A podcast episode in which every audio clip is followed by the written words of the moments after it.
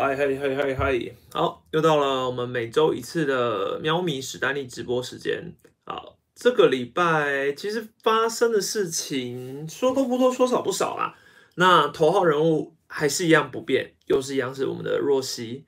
所以，我们今天呢，还是会讲一下徐若曦的事情。然后前面要讲一下免费仔跟付费仔的事情。其实我这件事情发生，当时蛮想讲啊，但因为是礼拜二发生的嘛，我想说啊。好了，下次直播再来说好，就不特别开一个，因为这件事情也算是后续一直有一些其他事情发生嘛，所以我想说就先等一下完整的整个一一对于这件事情的说明，还有各个平台的看法，先观察一下，再来做一个统整这样，然后最后就会来聊一下兄弟登顶这件事，因为这个礼拜兄弟的战绩。是，诶，算战绩算最好嘛？应该说各项打击数据都是最出色的啦，所以导致他们变成第一名。对，那最惨的就是同一次嘛，应该有看比赛的人大家都有发现啦。那只是对于狮队来说比较庆幸的是，他们这一拜这个礼拜只打了两场，所以算是可以逃过一下低潮的命运，可以再有一些时间去调整啊。对，好，那我们首先就直接进入正题，我们来聊聊免费仔跟付费仔好了。其实我蛮好奇的，我不知道大家是免费仔还是付费仔。如果你今天你是免费仔的同学，你可以告诉我一下，就是在经过这整件一一事件之后，你还是可以当免费仔的人，我蛮佩服的，因为我个人就是呃按耐不住的人。好，我先提一下，呃，如果有不知道的人，我大概解释一下什么是免费仔跟付费仔的主题，就是因为上个礼拜 Eleven Sports。本来有跟转播，他本来是你知道，本来在 Light Today，然后你本来在麦卡贝，然后本来在 Twitch 平台，你都是可以看到五队的全主场的呃直播，这样，因为你知道网络上其实都看得到。如果你是没有第四台，你是没有 MOD 的人，你只能依赖，比如说你要看手机，或是你要看笔电这种事情的话，你其实是可以用这些平台去看到的。可是因为在徐若曦先发前的半个小时吧，还是一个小时，我有点忘了，半个小时左右，呃，Eleven Sports 就突然宣布说，他们切断了这些这上述三家的转播讯号。也就是说，那一天刚好徐若曦是在桃园的主场出赛，那天桃园的主场是没有是没有那个你知道呃艾尔达 TV 可以看的，那就只有 CPBL TV。然后第四台，然后 MOD 你可以看，哎，MOD 也看不到，对，所以你只有第四台的 Eleven 可以看得到，然后还有那个 CPBL TV，然后反正一时之间就很慌乱啦，就是连我也就想说，哎，奇怪，莫名其妙，就是因为我原本是本来就买艾尔达，然后 CPBL TV 是我朋友有，所以有时候就会借朋友的来看，但是我本身是没有买 CPBL TV 的。哦，MOD 有一，对，MOD 有一，但是因为我本身是你知道异乡游子，在外面。我们我自己外住外面的家，我是不看电视的。就我我看电视是直接接那种呃接 Netflix 接网络接 YouTube 这种接网络的，所以我是没有在看所谓第四台。然后我当然也没有花钱去买 MOD，因为对我来说，我会觉得我用不太到，因为我知道很长，你去外面工作，然后我一整天下来，你其实都在看手机看电脑，你其实也不会去看。对，我觉得这是我自己啊。那我觉得，我相信应该蛮多人也都是这样。如果你是大学生，你可能是住宿舍，你住外面，其实你也不会有这些管道，所以就会衍生出一个问题是，那一天徐若曦的比赛大家看不到。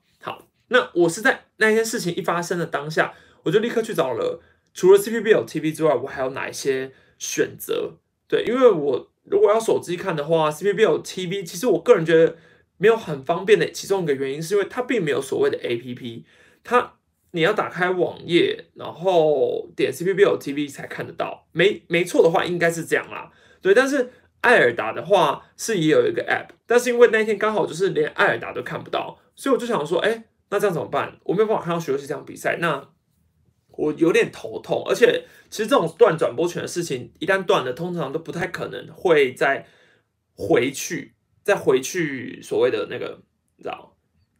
诶，再回去那个，诶 c p b l TV 有 App 吗？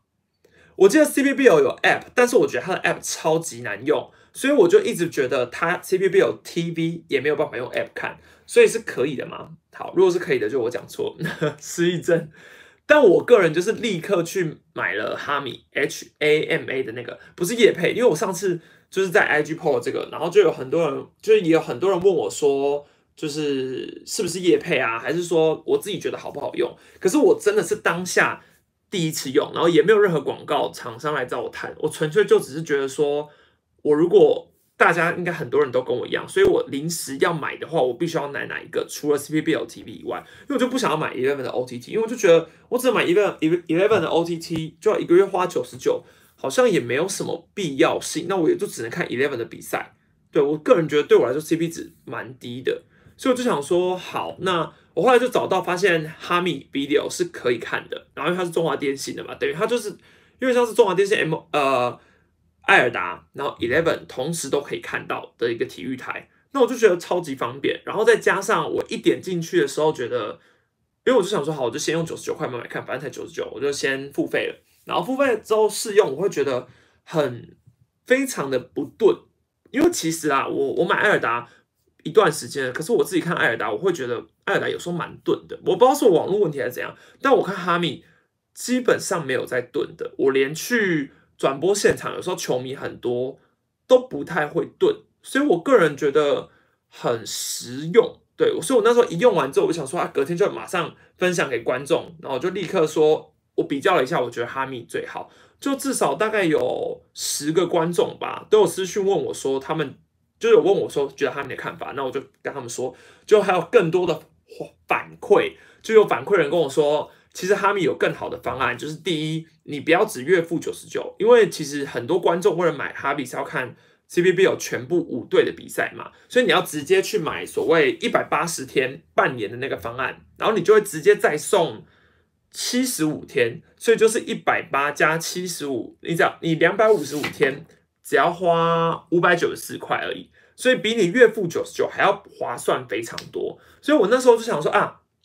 因为我是先买了月付九十九，那我个人觉得最好的方法买月付九十九的好处是因为我不想要我就可以退订了，对，因为呃如果我今天是订哈密月付九十九，可是我可能下个礼拜万一整个所谓的免费载的方式又回来了，那如果我今天想要回去当免费载，可不可以？我可以，我直接就把哈密再退掉，反正月付九十九，我只要付这个月，我下个礼拜回去当免费载，我个人是觉得也是划算，所以我就我是觉得如果你还在。犹豫说你没有办法负担五九四的话，那我觉得你可以先定九十九，你去观察一下，然后看一下未来的趋势是怎么样。如果你觉得不太可能，或是你其实下个月想要看艾尔达，因为艾尔达开始要播 MLB 了嘛，那他们之后也要播奥运，所以其实同时可以看艾尔达跟 Eleven 的话，我个人是觉得哈密非常的划算。再加上你要去比较 CPBL TV 是两个装置可以登入。那它一季是一三九九，那我自己去想了一下，一三九九，假设你就算球季的月月份好了，就算你把球季拉长给他个十个月，那你一个月还是要付个一三九吧？那我个人觉得一三九跟哈米的九十九比起来就不划算很多。还有 C P B 有 T B，当然最好的好处是因为一二军都可以看，可是说真的，你一看到那个一三九九，你听了就觉得贵。老实说，我之前学生的时候，我也一直很 confused，为什么有免费的平台，大家要去买 C P B L T V？因为我为什么要花一三九九？我其实没有细细去比较，会觉得说，为什么我到底为什么要花一三九九去看棒球啊？会觉得很，而且重点是 C P B L T V 的平台就是没有会让你觉得想要立刻买的冲动，可能是真的蛮钝的吧。然后我觉得整个界面。流流畅度什么的都没有让我觉得特别好，感觉就像是免费平台的品质，所以我一直没有对于 CPBL TV 有想要使用的用处。对，再加上一个没有聊天室，因为 CPBL TV 没办法跟大家互动嘛。那有时候其实我看免费的平台有一个原因，我是我想要知道乡民们的反应是什么，大家对于这个球，你知道看棒球一个人看总是无聊，所以你想要有个共鸣。那我觉得 CPBL TV 就没有办法实行这件事。最大的好处就只是。它可以跟上二军，对他可以跟上二军，然后他可以看历年的赛事，所以对于我这样子，呃，我需要做一些以前赛事的影片，还有以前赛事的全员介绍的话，CBL TV 很实用，因为等于说我今天比如说我要去看啊黄平阳以前的投球好了，我就可以找历年精选的赛事，可他也不是每一场都有，他只是挑一些他觉得精选的东西拿出来看而已，所以我个人是觉得，第一是因为价钱啊，第二没有聊天室嘛，那。我就觉得说一三九九我不想要直接花，那 Eleven OTT 一个月九十九，艾尔达 TV 是一个月一百一十五，那哈米一个月是九十九最低的，所以你花两百五十五天五九四，呃，你等于说今年赛季你就花哈米，那就很很方便。然后再还有一个是也是观众跟我说的，我觉得观众也是超级精打细算。他说哈米可以三装置登录，所以你其实可以跟三个朋友一起付费看。我记得 C B B 有 T V 好像是两个装置，但是哈米是可以三装置，所以我觉得你就如果你真的觉得你想要很经济的话。你就找两个朋友，然后买一个月九十九方案，每一个人付一个月三十三。我相信这是，嗯，不管你是大学生，甚至你是高中生，应该都可以负担得起的金额啊。再加上它是五队全主场，然后它有时候还会剪一些精华，像徐若曦那天的精华，其实哈米上面也看得到。对，那所以如果你不是到狂热到需要研究中华之棒的话，我觉得你看哈密还是会比 CPBL TV、艾尔达 TV。Eleven OTT 还要来的优秀啦，对啊，但是哈米也没聊天室，对哈米就是也是属于一个，就只是一个观看平台而已，对啊，那我啊我想要提一下，我觉得一测讯号这件事情啊，为什么会发生？第一是因为它的时，它为什么会惹到大家这么生气？最重要的原因大家都一直在讲嘛，就是因为是时间点的问题，因为。老实说，你今天故意要在比赛前半个小时把这个讯号全部撤掉，那这个时间点就会让人觉得非常的吊诡。就有人觉得说，为什么你呃你选择的时间点会是在比赛前？如果你今天是在球季前，好，如果你今天是在不要比赛前，你一个早上、中午十二点什么，你先发布，我觉得大家都还有呃能力去应变。但问题是你今天的时间点撤在比赛前，你摆明了就是希望给大家一个所谓的当头棒喝吧，就是要让大家知道说啊，今天如果你们还要继续当免费仔，你们不直接手刀定我们一一，那你就是看不到这场比赛。好，然后再来是老板换人这件事，因为之前他原本呃代理的人是康小林嘛，但是其实去年。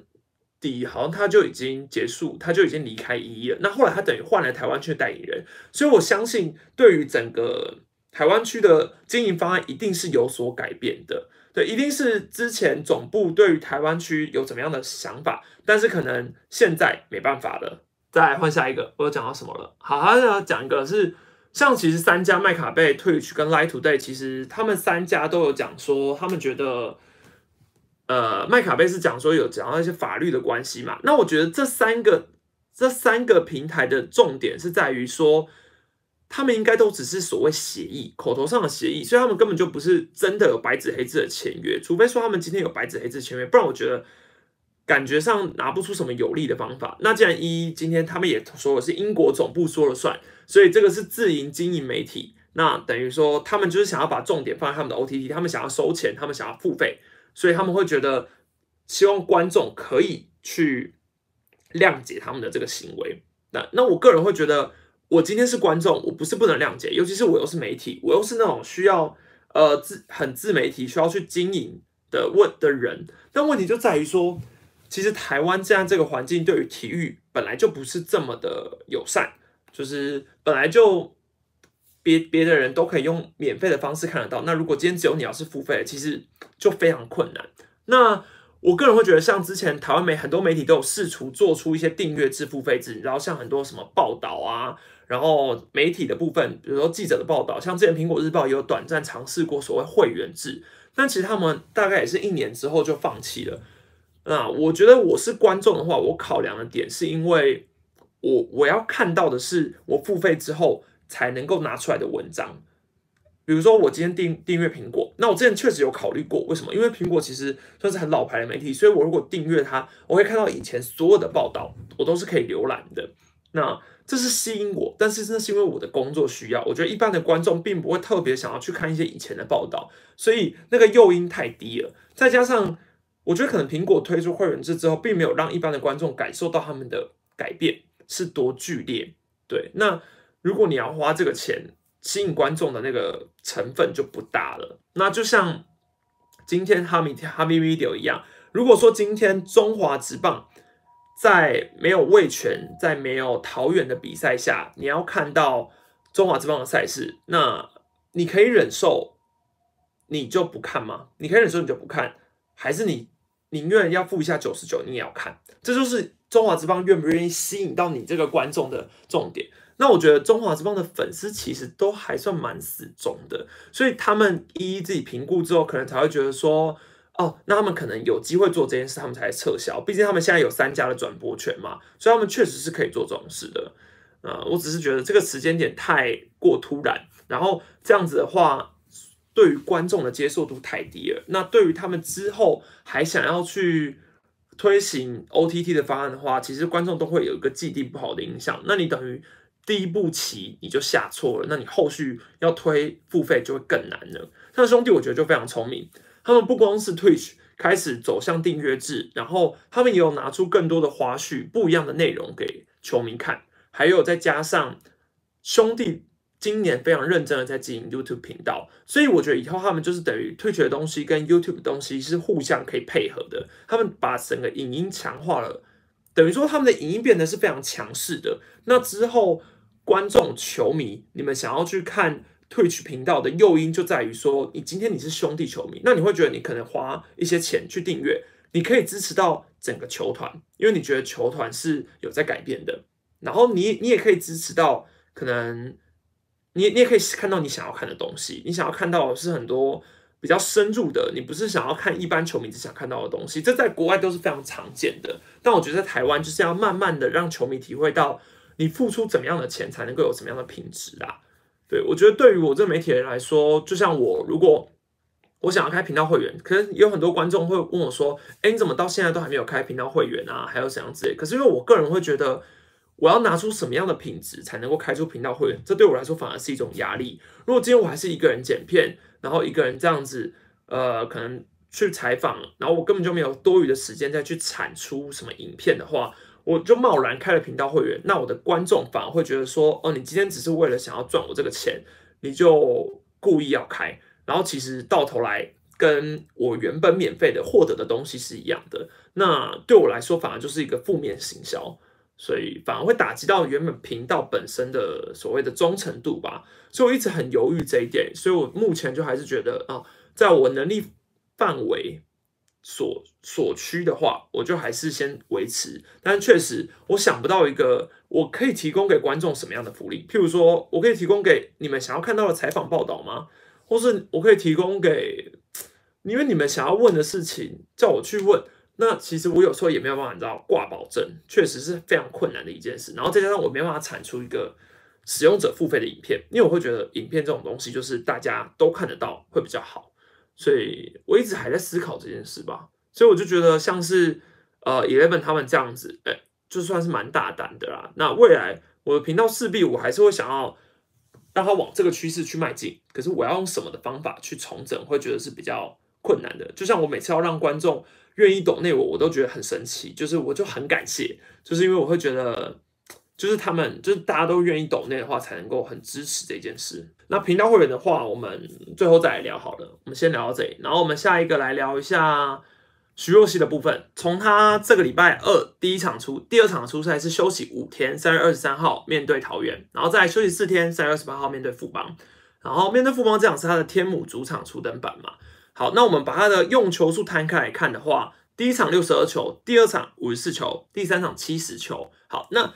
当然，大家对于所谓第三场的用球都会觉得比较纳闷一点，因为大家都会觉得说啊，明明第三场都投了四点二局了，你干嘛要把它换下来？你根本就是故意的啊，还有什么之类？就有人会讲说啊，明明就是什么小叶过度保护投手啊什么之类。可是我个人的看法是，其实我认为第二场的五十四球是比较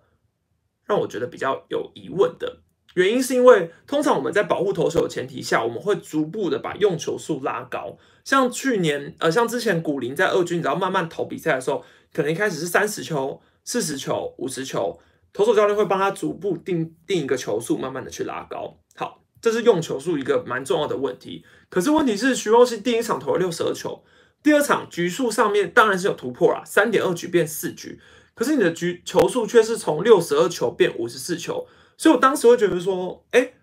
而且你要想哦，桃园的部分是那一天他对桃园，他的球队是在大幅度领先的比赛，所以其实他大可以有足够的本钱往下炒投投看，好歹是投一个打者，投两个打者都可以，因为他才用了五十四球，就像他第三场的时候，第三场的比赛，他其实也是在五十几球的前提下，所以往第五局去投。那理论上来说，呃，第二场的初赛，也就是面对桃园那场，他五十四球应该是可以继续往下投的。所以既然没有让他继续往下投，我会觉得是第一个问号。好，那再来第二场。应该说，第二场呃，所谓投一休四后的这一场比赛，他们他可能是为了要所谓投一休四，所以才五四球，所以我就能够明白赛后他下去他讲的时候，他就说哦，因为他要投一休四嘛，所以他第三场才要保留等于保留实力的概念啊。好，那我可以接受，所以他大家投一休四的所谓第三场这场七十球的比赛，我会觉得这个四点二局换下去，我是没有疑问的，因为第一。他在第五局的时候是有危机的，他有一个触身球，触身球对于他所谓控球很精准的表现来说，蛮蛮是一个警讯的。好，那第二个是，呃，在七十球本来就是教练团的设定，然后你从他过往六十二、五十四、七十球已经算是又过了一个门槛了。好，然后当下算是有危机的情况下，以一个三阵带北风来结尾，接下来要去换头，我会觉得是 OK 的。对，那。只是说换下去之后，当然会觉得很可惜啊，大家会有异议什么的。可是我觉得投手最重要的是生命，投手的健康是最重要的，而不是短暂的渗透。像当然那天球评是找了黄平阳嘛，那黄平阳其实赛后有透过一些报道有讲讲过他的看法。那我这边讲一下，他当时受受访的时候，他有提了一些什么事。他有讲说，投手就好像是一部车子。徐若曦是一部新车，一开始发现他有一些小毛病，处理好之后就还好，不用担心会有更严重的状况发生。好，这是他讲的第一个部分。第一个部分我就已经有一些问题了。第一个问题是，你都已经发现它是一个新车，有一些小毛病，处理好就好。我我不认为，耶，徐若曦的这个小毛病是他动刀过两次，对于一个投手来说，动刀过两次应该不到小毛病吧？对，这是第一个，第一个我觉得问题，还有不用担心会有更严重的状况发生，很难不去担心吧，非常难。而且通常你在高中，等于他二十岁就已经有开刀过两次的经验，那表这个投手就是需要事情保护的。好，再来第二个件事，他有讲一个先发投手上来，至少要让他有机会拿到胜投，顺利的话，本来他应该有三场胜投，毕竟年底谈薪，数字要出来，三阵多不会加薪，胜场多才会加薪。我当然认同这个想法。三阵多跟胜场多，哪一个加薪幅度会高？当然是胜场多嘛。可是我觉得这比较算是传统对于加薪条件的认定。我不知道现在球团谈薪用什么样的标准，可是我觉得吃局数、三阵能力这些都是最重要的。那我一直以来评断投手的一个标准，就像我会认为王一正是过去几年中华职棒最棒的本土投手，最大的一个原因是因为我觉得王义正很会吃局数，王义正的局数都能够拉长。那他每一年都能够贡贡献稳定的局数，他当然是王牌。我先不论他的压制力，他他就是要有这样子的所谓呃投球局数的贡献，才是身为一个投手最重要的事。那今天他对于所谓投球局数的话，薪水跟健康，你们认为对于一个新人来说，哪一个比较重要？当然是。健康比较重要啊！一个新秀投手，他现在把他的薪水急着冲上去，有什么好处？其实也也不太，也没有什么太多好处。然后对于一个健康来说，看古林就知道了。一个新人最重要是他要有办法投完一整个球季，一整个球季，而且你又是职业球员，如果你连一个球季都投不完，那你还想要加薪，这也是蛮困难的一件事吧？对，所以如果说我们要去想到调薪这么复杂，那我们不如先朝着。健康稳定的一步一步走，当然他还是有讲说，哦，他觉得他也尊重教练团的调度啊，那他也觉得，他也认为就是投手要有保护这个想法啊什么什么之类的，所以我觉得是，呃，应该是我个人不认同这个想法。当然压制力非常重要，可能他也会认为说后援投手你要要好的压，不然这样先发就不要当了，你就直接去当后援就可以了。可是你前面的吃局数还是很重要啊。你前面的支局数还是很重要，而且对于魏全龙这一支新球队来说，他现在要的不是一个可以吃好吃吃好吃满的一个王牌投手，他要的是一个可以逐步变成王牌的新秀投手，所以这才是他当初选徐若曦的原因嘛。所以我很佩服的原因是因为，其实说真的，徐若曦如果现在被其他四队选走，都没有办法，呃，能够说服我他一定能够变成现在这个样子。因为我本来就觉得小叶很会养投手，所以我觉得徐若曦现在养成这样，叶军章总教练绝对要当一个很大的工程。那一个把他养出来的人，会希望他不好吗？不可能吧，他一定也会希望他总有一天发光发热。所以我相信他。做的一切是出自于对徐若曦好的出发点，那只是看在我们其他人眼里，说真的啦，今天他能不能抢胜投，这都只是一时的。他能够投长局数，酸民才会觉得说这才是最重要的一件事啊！我相信大家应该都都能够认同这件事。而且，其实小叶有讲一个我觉得很关键的一句话，让他续投很容易，换投才是最困难的决定。这句话我觉得是。非常需要感同身受的。对于一个投手教练来说，应该是对于一个教练来说，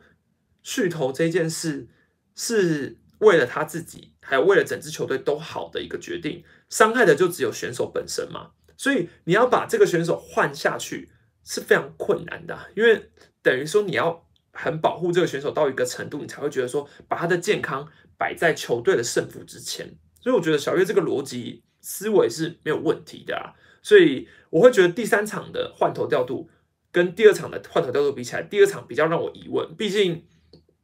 我是觉得连投一休四都没有这个必要，你就按照他的步调，一个礼拜一个礼拜先发。但小月有他的想法，他觉得投一休四可能在他的球速来说是 OK 的，那就交给专业的来吧。以事实上来看，他投一休四目前也确实是没问题。而且就徐若曦赛后访问的时候，他其实也有讲说，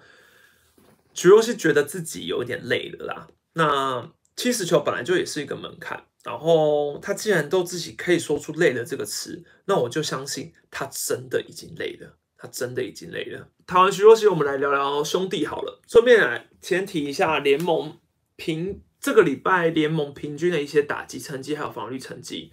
中信兄弟的话，打击团队打击成绩还有团队的投手成绩都是单周最佳。打击率两成八七是第一名，防御率三点四零也是第一名。然后给大家参考一下，统一的部分打击率是两成一三，富邦是两成二四，味全是两成六四，乐天是两成六九，所以兄弟是第一名。好，然后防御率的部分的话，最低的就是兄弟的三点四零，再来是富邦的三点六四，味全三点六八，乐天三点七二。统一是五点四零，所以防御率最高的是统一，然后最好的是兄弟。好，那在兄弟投手群的部分，后援是最完美的，防御率只有零点五三，只有谢荣豪一个人掉分。好，先感谢一下 A 马的斗内，感谢 A 马。好，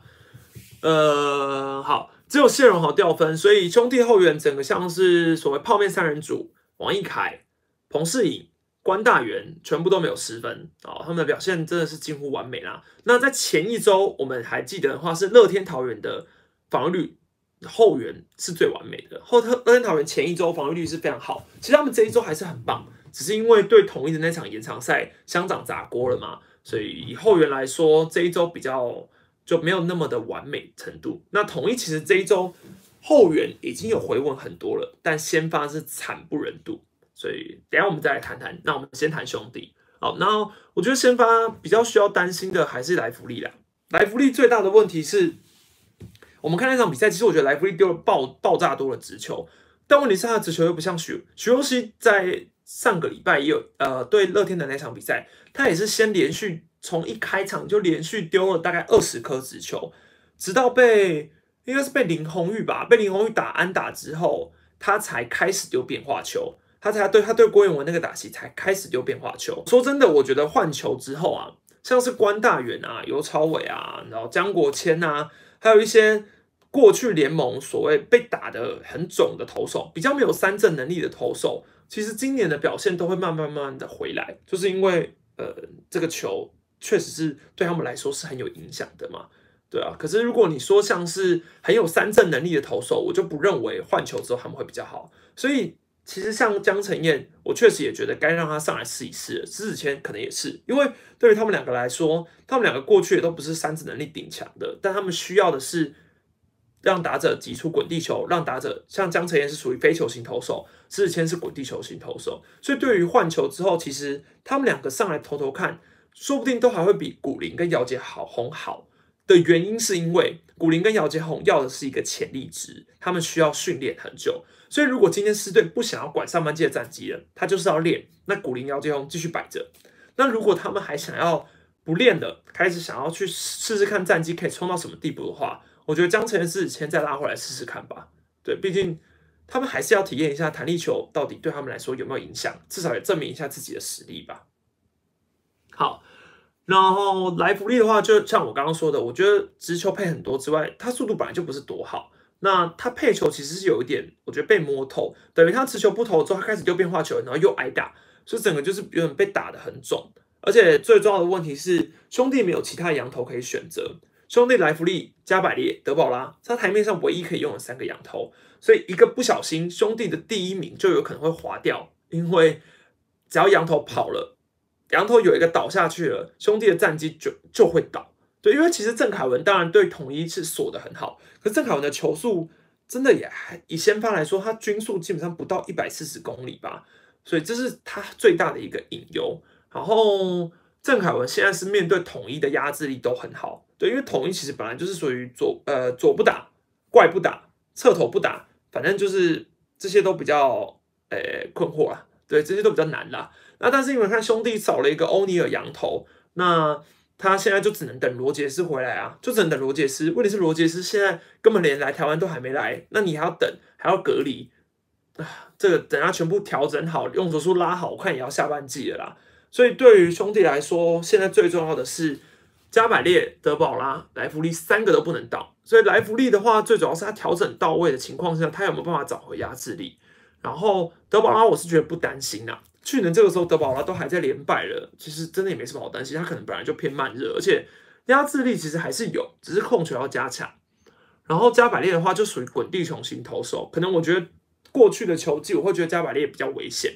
可是。加百列这种滚地球型，在今年这种弹力球来说，我是觉得 OK 啦。对我是觉得 OK 啦，就不用太担心。像是乐天桃园的那个新羊头豪进，其实我觉得你从转播看到球速也就大概不到一四五，然后也不是什么三阵型投手，可是这种类型的洋将，其实反而在今年球季都不会有太大的麻烦。我觉得控球型的反而在今年都能够有很好的发挥，对，这确实是好事。应该说这就是投手风水轮流转的啦，今年就是等于投手要来了。好，然后再看第五号先发也是兄弟，我认为一个隐忧。呃，如果黄色现在还是一样没有什么消息，那调整我看可能短时间还不行，所以就是廖以中嘛。那廖以中上次被打爆了，所以就还要再观察一下。那土头的部分，他其他的选项可能就陈虎或于谦。那于谦我是觉得不用急着拉，而且应该也不会这么急。所以我觉得陈虎说不定有机会，可能廖宇中再来又投不好的话，就陈虎可能会拉上来试试看。对，有机会啦，我觉得有机会。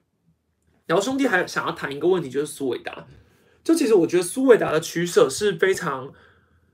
可惜的。过去每次都是苏伟达跟许继红在卡来卡去，卡来卡去。可是目前来说，许继红已经是。完全的长出来，已经卡在那里了，已经是苏伟达无法撼动的地位了。何况许许继红今年开机又打得非常好。那苏伟达的话，去年好歹也是个十四轰的打者，可是今年他的竞争对手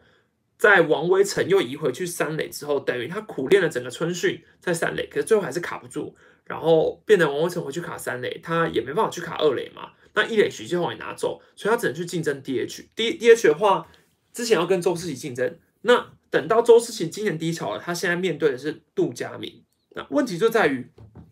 杜佳明跟苏伟达这两个打者，李维柱总教练选择的是给杜佳明比较多的机会。我个人认为，当然第一个是杜佳明开季其实状况就很好，因为他第一场就来个四支安打嘛，所以其实给教练团的印象是非常深刻的。然后再加上杜佳明过去在二军待了很长一段时间，我相信他的打球态度。他的努力程度一定是林文柱总教练看在眼里的。那如果你以前是二军总教练，你认为一个选手这么的好，那他现在上来之后很正常，他一定是也要重用这个打者。既然他没有一个不好的状况，那就给他打。所以现在就是给杜佳明发挥。那苏伟达的话就比较可惜了一点，就是去年十四轰，可是他今年现在就是还是只能使用代打，甚至是上个礼拜其实他好像就只有一次的代打机会吧，其实基本上连代打什么都没有，所以我会觉得比较可惜啦。当然苏伟达选球的话，你要拿苏伟达跟许继宏比。许继宏当然是好上非常非常多，因为毕竟我在开创频道之初，我记得我就有做过一个许继宏跟苏伟达的影片，然后那时候好像获得了一百多个导赞吧，因为那时候大家都觉得为什么我要一直帮许继宏讲话，因为开机是苏伟达打的非常好，但我个人就是觉得许继宏的选球是真的真的很好，所以他一定是一个还没有办法拿出实力来证明自己的打者，那事实也证明现在许继宏真的也打出实力了。进入提问时间。这个礼拜大家有什么问题吗？那三林觉得威助跟昌荣两个教练有明显的分别吗？其实我觉得两个最大的分别是，就以一个暂时表面上来看，其实我觉得林威柱总教练蛮知道自己要的是什么的，但但我觉得邱昌荣总教练没有所谓的蓝图。对我觉得林威柱总教练心中的蓝图还蛮明确的，他感觉对于投手的定位、打者的定位什么，其实都很有思考逻辑性。感觉啦，对我觉得就目前来说，他还蛮想要知道他想要打造的一个球队是怎么样。然后他也算是偏果断的选的教练，然后他有这种就是他在场上执教有给我一种肯定感。到底说上总教练就是可能他原本被赋予的责任就是带总吧？对他可能原本被赋予就是所谓带总，所以我会觉得他从一开始可能就知道自己是一个过渡期的总教练。那当然跟林威柱总教练比起来，就没有没有像林威柱这种。所谓这么笃定的感觉，有人说真真传生事件，诶，这个事件其实我个人还是先讲一下，我觉得真传生本人就是一个太冲动了。年轻人终究还是年轻人，因为其实好当下辅助判决，我们都有看到他那个嘛手脚，然后看起来看完之后，他觉得裁判还是误判嘛，所以他非常的不开心。那我觉得不开心这种事情，就是留在球场上，你千万不要回去破 IG，更何况。其实我不知道曾传顺的 IG 是公开的还是私人的，但问题就在于你就是不要把呃这种情绪性的字眼放在你的 IG 上，因为你只要一放了，绝对会被转传，屡试不爽。不管你的粉丝数值，哪怕你只有五百，你只有三百，你一个球员，你就是你只要设公开的，你就是会被转传，你设私人的都有可能会被转传，何况是公开。那而且你的公开还打的这么的呃清楚明白，所以这太这是太危险了。对我觉得这太危险了，就是或者是说你你你可以去跟教练团提，你就可以是怎样。可是你今天其实是一个你还没有办法讲讲出任何打者的一个新人哦，做这件事真的太冲动了。那当然，你实际上去讲说这个 case 的问题，其实我觉得一样。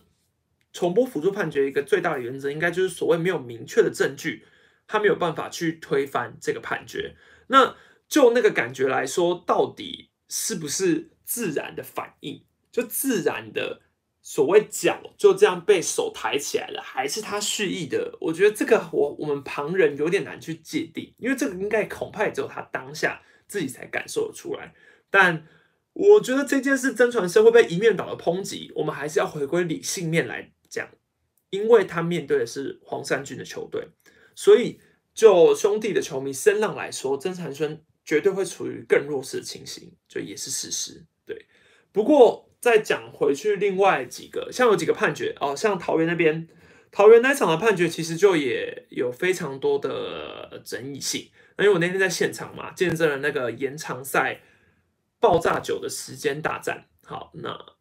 裁判那个时间点，当然我觉得有很多 case 可以讲，比如说第一是可以讲刘轩打那个好球到底是不是好球，K 中来说当然是好球，没有错。可是我其实也有看后续裁判判的几颗在那个位置的好球，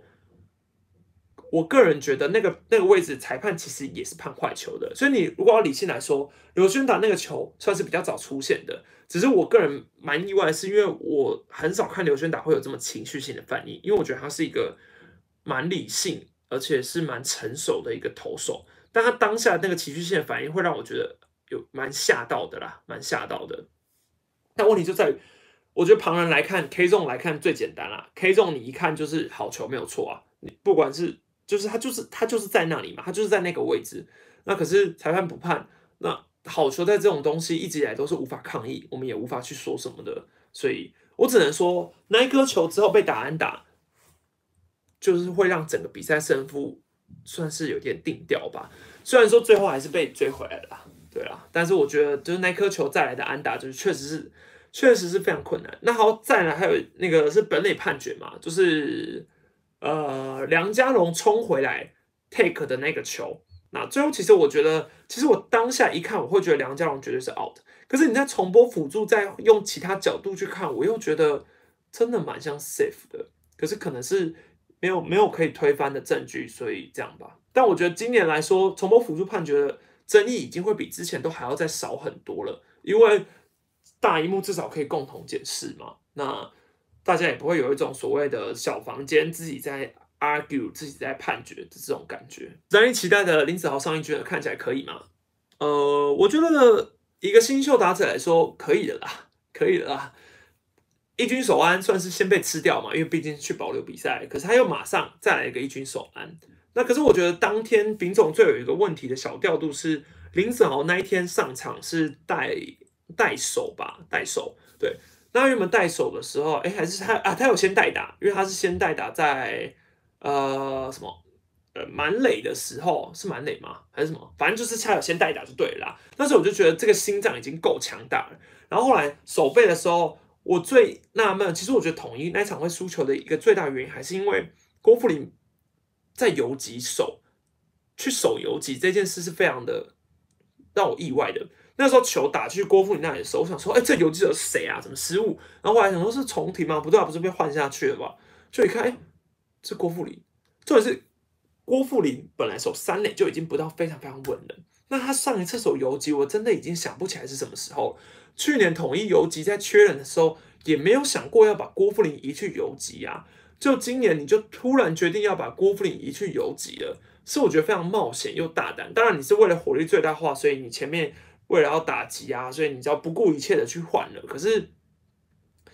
去守游击真的太冒险，你你后来你你也知道后来要换杨家伟上去代守游击了，那你何不一开始就让杨家伟去守呢？所以我觉得这个方面是那天调度我觉得最大的一个 bug 吧，有一个最大的 bug。想听史丹利对于大雾延赛的看法。我不是大气科学系，所以我不太知道为什么会产生这种大雾。对，但是我觉得这个大雾对于统一来说蛮蛮好的，因为那天泰迪状况其实蛮蛮差的。然后统一本来就一样，刚刚讲过侧头不打，他打打不好黄子鹏，所以那个大雾我觉得确实是可以让狮队打者冷静一下，可以想一下未来要怎么走。对，然后大雾这种东西真的是世界奇观吧？我那时候在转播时，哎哎，我在天母的比赛看直播，所以我想说哇。连大雾这种事情联赛都可以遇到了，也算是非常神奇的一件事。那你可以聊聊乡长明明不稳，为什么可以霸占终结者？那与许明杰今年调度五六七八局，其实都很活用，偏偏第九局就是固定下场，还是球团施压要应付球迷，连牛棚一样，这样都无法撼动终结者位置。而且几个中继投手的状况，很明显比乡长稳一点。好，呃，说真的，我觉得今天。乐天桃园，哎，应该说今年乐天桃园的投手调度比以往真的再好了一点。许明杰的投手调度其实他算是蛮看球数不看局数的。当然左右并这个传统方式是还蛮不被现代棒球给推崇的。毕竟之前伯纳每次左右并的时候，大家都会想说啊，伯纳九又要上左走秀啦，比赛时间又要拉长。其实许明杰也是有这个问题。可是就开季他整个调整乐天桃园后援投手群来说，算是蛮。算是蛮怎么讲，算是蛮活的。对，以桃园的投手调度来说，是需要许明杰这样。那至于你说终结者为什么不会换人？第一，桃园没有可以取代许明杰的，哎，不对，桃园没有可以取代陈宇勋的人。你说要取代拿苏俊章去吗？还是你要拿新秀？你看像王志轩，然后然后你要再拿刘玉言，然后或是你要拿所谓诶还有谁啊？反正就是我不觉得桃园其他人。会比陈宇勋更适合终结者。当然，就以现在新秀来说，哦，可能欧菲登对，可能羊头欧菲登也可以。当然，我觉得欧菲登是可以选择的一个选项。我也会觉得把欧菲登摆在中继是非常的浪费。就是，可是我觉得好像也没有必要强调在于守护神这个头衔啦。对，所以其实如果之后可能陈宇勋真的是一直有这样的状况，他有可能会被调离。但是问题就在于陈宇勋其实这样的状况也才开季没没多久，那去年是已经不好了没有错，可是今年身为教练团，你可能还是会想要给你自家的一个所谓当家守护神一点时间，而且更何况他已经算是联盟史上最顶级的守护神了。对，在统一以前挣扎的时期，对于林月平。要不要拉？要不要拉？其实也都想了很久，到真的他老化的时候，他才会拉嘛。所以你总要有一个足够的证据，让他说服他自己，他觉得真的没办法救援了。对啊，史然你觉得富邦曾俊岳会稳定到上季末吗？会把他西院抢走，学长陈世鹏抢走先发位置？呃，会不会稳定到上季末？这个我觉得是暂时 OK 的。因为通常对于新秀牛棚投手来说，过劳的问题会在下半季最严重。但我觉得以他现在这个使用方式，下半季过劳是肯定的。那至于你说会不会抢走陈世鹏的先发位置，我大概可以说百分之九十九点九不可能，因为他现在根本就没办法突然练先发。呃，你中继投手突然在季中练先发，然后还可以投的比陈世鹏还要好，这个应该要有如神助吧？所以不太可能。a n 觉得胡金龙还有机会回来打棒球吗？不会，结案。结案结案啊！团长前几天有直播说苏志杰的守备只为自己的守备率哦。呃，守备率这件事说坦白的，如果你看志杰的守备，志杰就是一个标准的中规中矩的外野手，他不是一个范围特大，不是一个速度特快，但他就是一个标准的外野手。还有一个小重点是，志杰本来就不是外野出家的。这也是一个最大的重点。你要说他只求守备率是事实，没有一个选手不求守备率。可是问题就在于说，呃，如果他今天没有十足的把握，他去乱扑，就有一点危险。对，就有一点危险。当然，你看志杰跟杰线，我觉得这两个人守备的反应是完全不一样的。杰线毕竟至少他以前业余时期就常守过外野，可志杰不是哦，志杰基本上是所谓直棒。才开始真的练外野的，他以前基本上就是内野底的，所以跟杰线的标准不一样。杰线就是他很他很明显，他知道他就是要先冲，他就是要先赶快跑啊，然后他就是很拼，到处拼。可是对于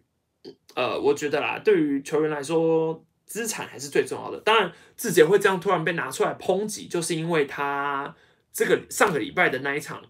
那个球没有去接嘛，掉分。可是说真的，你也没办法说他错。对，但这个问题就是，我相信他自己也会想要改善这一点啦。对，但我确实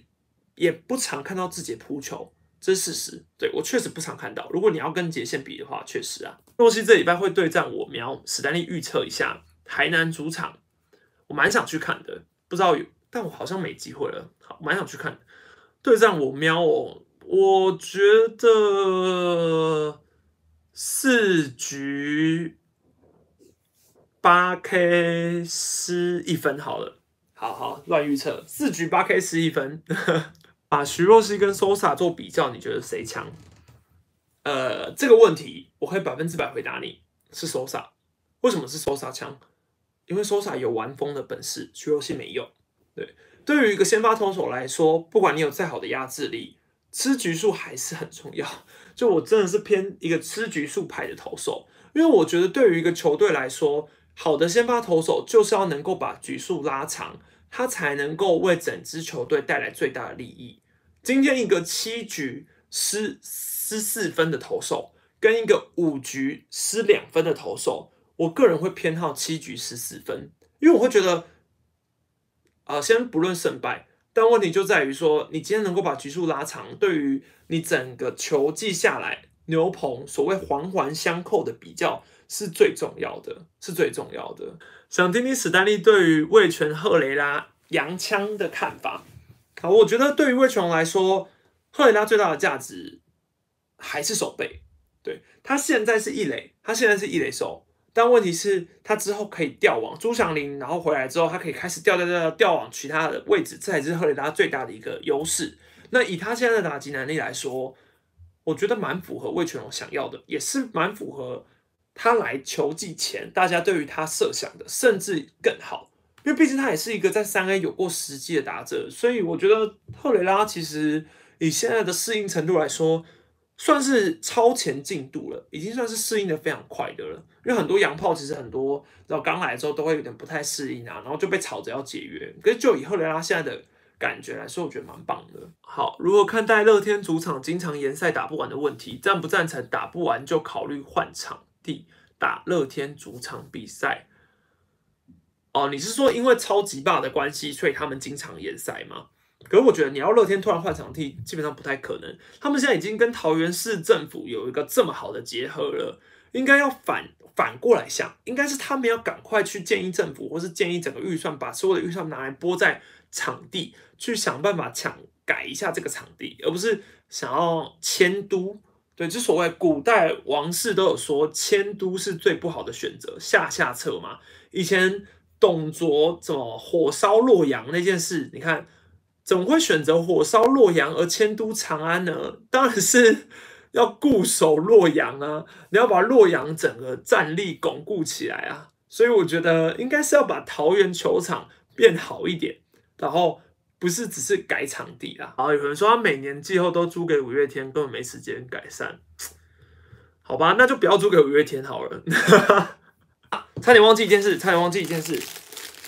看到最后的观众才有的福音。好。这次直播抽出一个魏全龙龙魂不灭应援毛巾，好，呃，抽奖的方式很简单，你们就在底下呃按赞这部影片，然后订阅我的频道，开启小铃铛，然后在底下留言，在底下留言要留言什么啊？大家觉得要留言什么比较有趣？我好像也不知道，就留言，嗯。啊，留言，那就留言预测一下魏全龙上半季的战绩好了，大家觉得怎么样？留言预测魏全龙上半季战绩，好，留言预测魏全龙上半战绩啊，有没有猜到？我不重要啦，我只是想要看一下大家预测而已。现在他们是第三哦，你们还你们还有机会可以留言预测一下。好，啊，魏全龙的毛巾我放在底下啊，就只有一个哈，啊，我就会抽奖。反正你们就先留言就对了，好好今天直播就到这边，大家可以到喵咪史丹利 Parkes 去看这一集的 Parkes，那就这样啦，下次见，拜。